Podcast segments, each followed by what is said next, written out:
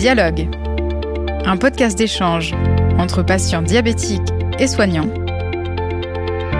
réalisé par Fréquence Médicale et Pourquoi Docteur, en partenariat avec Sanofi. Bonjour à toutes et à tous et bienvenue dans cette série de podcasts Dialogue, lors de laquelle nous allons suivre toutes les étapes de vie d'un patient diabétique. Pour l'épisode d'aujourd'hui, nous allons nous intéresser à la transition du patient diabétique de type 1 des soins pédiatriques aux soins adultes. Et pour en parler, nous recevons aujourd'hui non pas deux, mais trois invités. Tout d'abord, Aurélie Masson, patiente diabétique de type 1. Aurélie, bonjour. Bonjour. Nous recevons également le docteur Jacques Beltran, pédiatre à l'hôpital Necker. Docteur Beltran, bonjour. Bonjour. Et enfin, nous recevons le docteur Hélène Monnier-Pudard, diabétologue à l'hôpital Cochin. Docteur Monnier-Pudard, bonjour. Bonjour. Aurélie, vous avez été diagnostiquée euh, de votre diabète à l'âge de 13 ans. Vous avez aujourd'hui 23 ans.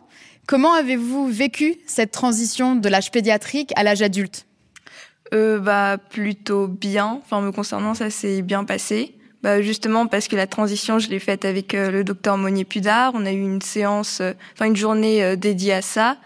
Du coup, tout a été plutôt bien expliqué. Donc oui, moi me concernant, ça a été. Et quels ont été les grands changements euh, pour vous dans la gestion de votre diabète entre le moment où vous étiez, on va dire, adolescent et le moment où vous êtes devenu plutôt adulte? C'est plutôt euh, la gestion des, enfin, dans les rendez-vous, etc., que ça a changé, bah, parce que à Necker, on est, bah, enfin, j'étais à Necker du coup avant, on est plus encadré et euh, les rendez-vous étaient plus fréquents aussi. C'était trois mois, on avait un suivi euh, plus rapproché. Et oui, euh, ouais, ça correspond à peu près à l'âge aussi bah, où on devient un peu autonome. Et moi, c'était ma mère donc qui prenait mes rendez-vous, etc. Oui, donc le passage à Cochin, bah du coup, c'est surtout ça que ça a changé en fait. C'est après, enfin, c'est moi qui ai dû plus prendre mes rendez-vous au fur et à mesure. Au début, ma mère m'accompagnait, mais après, j'étais toute seule. Et puis là, les rendez-vous, c'est tous les six mois aussi, donc c'est moins moins rapproché dans le temps. C'est plus ça que ça a changé. Et lors de cette réunion que vous avez eue avec euh, le docteur Monnier-Pudard pour la transition, en quoi ça a consisté en fait? Est-ce qu'il y a eu des explications? Est-ce qu'il y a des choses que vous saviez déjà, des choses que vous saviez pas? Il me semble qu'il y avait eu euh, donc des rendez-vous avec des médecins, devait y avoir eu aussi diététicienne. Donc c'était sur une journée et on nous avait euh, voilà expliqué un peu comment ça allait se passer. euh. Ça vous avait rassuré? Oui, du coup, oui, oui, faire cette journée, oui, c'est bien parce que sans ça, effectivement, on serait un peu perdu, on saurait pas trop où aller. Enfin là, c'est vrai que ça a tout de suite orienté me concernant bah, vers Cochin euh, pour l'hôpital. Donc euh, oui, non, sinon je sais pas trop ce que j'aurais fait. C'est plutôt une, une belle transition effectivement que, que vous avez eue. Docteur Beltran, vous voyez partir des enfants de votre service. Là, pour le coup, c'est une belle transition qui s'est bien passée, mais on, on sait qu'à peu près 20% des jeunes adultes disparaissent euh, du radar. Quelles est pour vous les clés du succès d'une belle transition? Alors, les clés du succès d'une belle transition, c'est l'organisation et l'anticipation.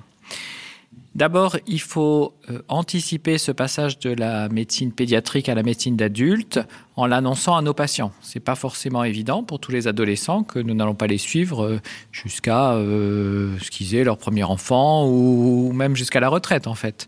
Donc déjà, il faut leur annoncer assez tôt dans, dans l'adolescence qu'il va y avoir cette rupture et ce changement d'équipe médicale référence. Et une fois qu'on leur a annoncé, il faut les préparer. C'est-à-dire que dans les années qui, pr qui précèdent ce changement d'équipe médicale, on va euh, développer certaines compétences de soins avec le patient, on va l'informer sur euh, ce qui va se passer en médecine d'adulte. Et puis, euh, une fois qu'avec l'adolescent, on a choisi le bon moment de la transition, bon moment qui est variable suivant un adolescent ou un autre, mais euh, qui en général se situe entre euh, la fin de la terminale et euh, la fin des premières années d'études universitaires.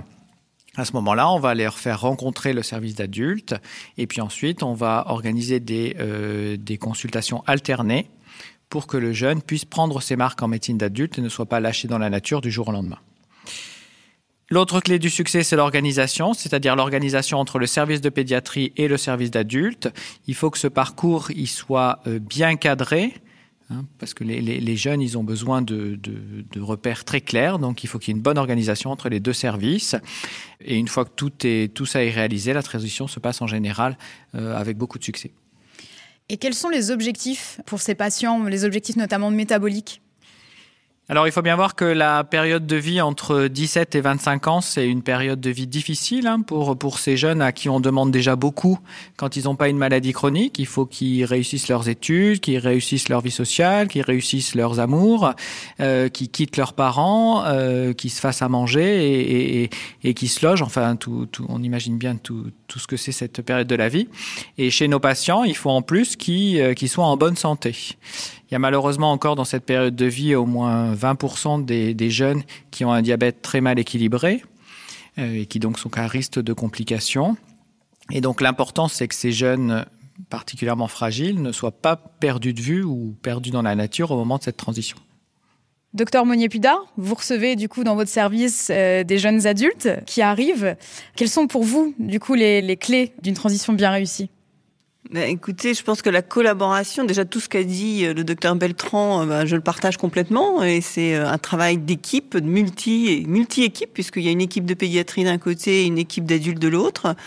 Et c'est de la rencontre, de l'organisation, de l'échange et de la confiance qu'on a les uns dans les autres qui fait que cette transition se passe bien pour les jeunes. Ensuite, pour ces jeunes gens, il est important de comprendre que euh, bah, c'est le moment où euh, ils vont effectivement euh, prendre leur marque dans leur vie avec leurs projets. Et c'est important d'inscrire le diabète dans ces projets et non pas l'inverse non pas inscrire les projets dans le diabète.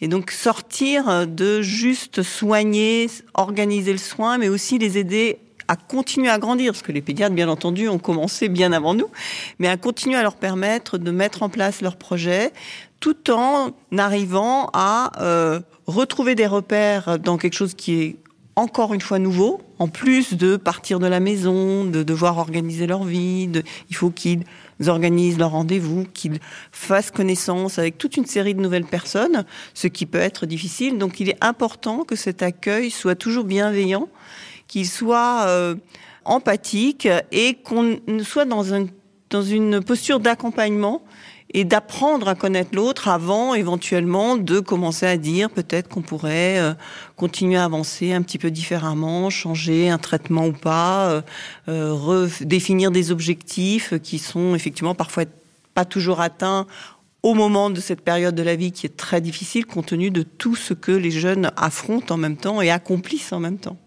Donc on l'a bien compris, la clé du succès, c'est vraiment la communication entre le diabétologue, on va dire adulte, et le, le pédiatre. Vous avez vraiment une bonne relation euh, tous les deux dans cette transition. Est-ce que c'est le cas partout en France? Est-ce que vous savez s'il y a d'autres structures comme ça? Est-ce que euh... il y a certainement beaucoup d'autres structures comme la nôtre, enfin comme les nôtres, je l'espère. Mais ça n'empêche qu'il y a des endroits où il n'y a pas de relais.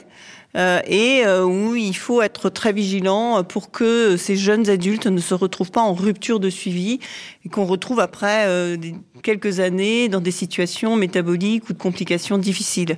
Donc il faut sensibiliser, informer les services de pédiatrie qui n'ont pas de relais d'adultes parce qu'il n'y a pas de service d'adultes à proximité. Il y a toujours des endocrinologues adultes, que ce soit dans des hôpitaux généraux ou en libéral. Il faut s'organiser, il faut trouver les contacts, il faut créer ces réseaux. C'est vraiment très important. Vous l'avez un petit peu mentionné, j'allais vous poser la question, ces jeunes adultes qui disparaissent, ces 20% de jeunes adultes qui disparaissent, on doit les retrouver quand même à un moment? On les retrouve souvent très longtemps après? C'est variable, ça peut être parfois très très longtemps après. Enfin, je pense qu'ils finissent de nouveau par rencontrer un diabétologue parce qu'à un moment donné, le besoin se, se, fait sentir.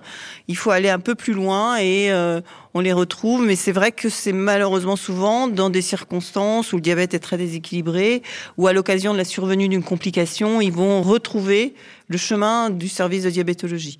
Et c'est ce qu'on essaye avec les organisations qu'on met en place d'éviter. Je pense que c'est effectivement très important. Docteur Beltran, est-ce que vous voulez rajouter quelque chose pour conclure? Un petit mot peut-être? Oui, je voudrais dire que tous ces jeunes qui passent, qui nous quittent de la pédiatrie, qui vont en médecine d'adulte, je voudrais quand même souligner leur, courage euh, face à la vie et face à la, gestion de leur maladie en général. Et, euh, c'est souvent des adultes extrêmement épanouis et qui ont des vies extrêmement enrichissantes. Effectivement, c'est une perte de repère, je pense, euh, au moment où on quitte le service de pédiatrie pour aller euh, du côté adulte. Enfin, Aurélie, un dernier mot peut-être pour donner, je sais pas si c'est de l'espoir et le bon mot, mais en tout cas euh, du courage à, tous les jeunes diabétiques qui vont passer par la transition. Ah bah justement, moi je trouve que cette transition, elle a été très bien organisée et que c'est, oui, effectivement, sans transition, ce serait beaucoup plus compliqué. Donc bah c'est pas si compliqué que ça. Enfin moi personnellement, je l'ai très bien vécu parce que ça a été très bien fait. Donc voilà. C'est sur ce message important que nous terminons ce podcast. Merci à tous les trois pour votre participation euh, à ce podcast. Merci à vous, chères auditrices et auditeurs, pour votre fidélité. Quant à moi, je vous donne rendez-vous le mois prochain pour un nouveau podcast, Dialogue.